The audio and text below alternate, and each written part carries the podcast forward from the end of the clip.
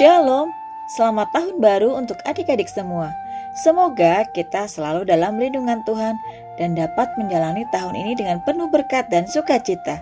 Senang sekali Tante masih diberi waktu dan kesempatan bertemu suara dengan adik-adik. Semoga adik-adik semakin giat dan rindu membaca Alkitab, karena Alkitab adalah nafas hidup orang Kristen.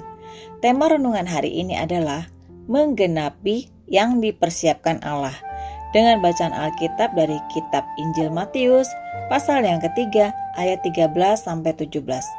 Mari kita siapkan hati mendengarkan firman Tuhan, kita berdoa.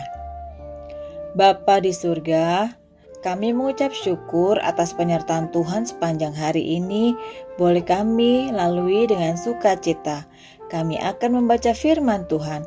Biarlah firman yang kami baca dapat kami mengerti seturut kehendak-Mu. Kirimkan Roh Kudus untuk mengajar kami. Terima kasih Tuhan, dalam nama Tuhan Yesus kami berdoa dan mengucap syukur. Amin. Matius 3 ayat 13 sampai 17 dengan judul perikop Yesus dibaptis Yohanes. Maka datanglah Yesus dari Galilea ke Yordan kepada Yohanes untuk dibaptis olehnya. Tetapi Yohanes mencegah dia katanya, Akulah yang perlu dibaptis olehmu, dan engkau yang datang kepadaku. Lalu Yesus menjawab katanya kepadanya, Biarlah hal itu terjadi karena demikianlah sepatutnya kita menggenapkan seluruh kehendak Allah. Dan Yohanes pun menurutinya. Sesudah dibaptis, Yesus segera keluar dari air dan pada waktu itu juga langit terbuka dan ia melihat roh Allah seperti burung merpati turun ke atasnya. Lalu terdengarlah suara dari sorga yang mengatakan, Inilah anakku yang kukasihi, kepadanya lah aku berkenan. Demikian firman Tuhan hari ini.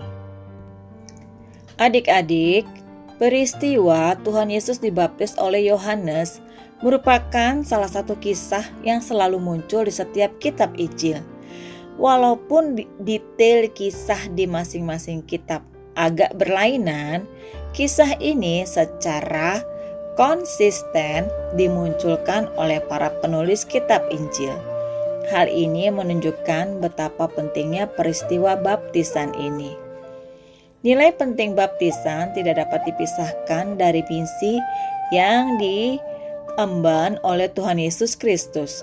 Matius sudah menginformasikan sebelumnya bahwa Tuhan Yesus datang ke dunia untuk menuntaskan sebuah misi yaitu menyelamatkan umatnya dari dosa mereka.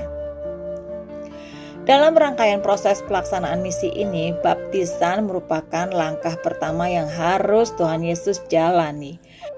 Kerelaan Tuhan Yesus untuk dibaptis jelas bukan perkara yang mudah. Kerelaannya mengajarkan kerendah hatian sebagai poin penting untuk menuntaskan misi dari Allah Bapa di surga. Yohanes menyadari Tuhan Yesus jauh lebih berkuasa dan mulia daripada Yohanes sendiri. Yesus sendiri kelak akan memberikan baptisan yang lebih baik, yaitu baptisan dengan Roh Kudus dan dengan api. Yohanes Pembaptis tidak hanya menolak untuk membaptis Tuhan Yesus, dia juga menyadari kebutuhannya untuk dibaptis. Yohanes berkata, "Akulah yang perlu dibaptis olehmu." Di balik kerendah hatian yang ditunjukkan oleh Tuhan Yesus, ada ketaatan kepada Bapaknya. Tuhan Yesus meyakinkan Yohanes dengan berkata, "Demikianlah sepatutnya kita menggenapkan seluruh kehendak Allah."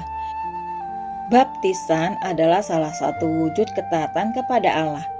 Baptisan merupakan simbol kerelaan dan kesiapan Tuhan Yesus untuk menaati seluruhnya.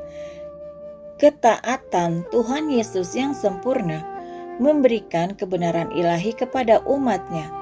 Panggilan pelayanan membutuhkan ketaatan. Tanpa ketaatan, pelayanan hanyalah topeng rohani untuk menutupi kehidupan duniawi. Ketaatan juga ditunjukkan oleh Yohanes Pembaptis. Yohanes Pembaptis yang semula tidak mau membaptis Tuhan Yesus karena merasa dia tidak layak, akhirnya mau melakukan pembaptisan terhadap Tuhan Yesus karena dia menyadari kalau dirinya hanyalah sebagai utusan yang melayani serta mempersiapkan jalan bagi pelayanan Tuhan Yesus. Yohanes dengan kesadaran penuh menganggap Tuhan Yesus lebih mulia darinya. Namun demikian, Tuhan Yesus mengatakan, "Biarlah hal itu terjadi, karena demikianlah sepatutnya kita mengendapkan seluruh kehendak Allah." Yohanes pun menurutinya. Bagaimana sikap adik-adik jika suatu saat adik-adik diminta untuk mendoakan kakak-kakak guru sekolah minggu atau pendeta? Sebagai seorang Kristen yang taat, adik-adik harus belajar untuk mendoakan pelayan-pelayan gereja, termasuk juga guru sekolah minggu dan pendeta. Dan bagaimana kalau adik-adik diminta membantu tugas bapak atau ibu guru seperti merapikan meja dan membawakan buku? Selain taat di gereja, adik-adik juga harus taat di sekolah harus mau melakukan tugas yang diberikan oleh guru kepada adik-adik, seperti merapikan meja atau membawakan buku. Mari kita ucapkan bersama-sama. Aku mau taat menjalankan tugas yang Tuhan berikan kepadaku. Sekali lagi, aku mau taat menjalankan tugas yang Tuhan berikan kepadaku. Mari kita berdoa. Bapa di surga, meskipun kami tahu kadang tugas yang Tuhan berikan berat, tetapi kami mau taat. Kami tahu Tuhan menyertai kami senantiasa dan memampukan kami. Terima kasih Tuhan dalam nama Tuhan Yesus. Amin. Demikian renungan kita hari ini, seperti Tuhan Yesus yang taat mengikuti kehendak Allah adik-adik juga harus taat menjalankan tugas yang Tuhan berikan kepada adik-adik dalam setiap pelayanan yang adik-adik ikuti. Tuhan Yesus memberkati.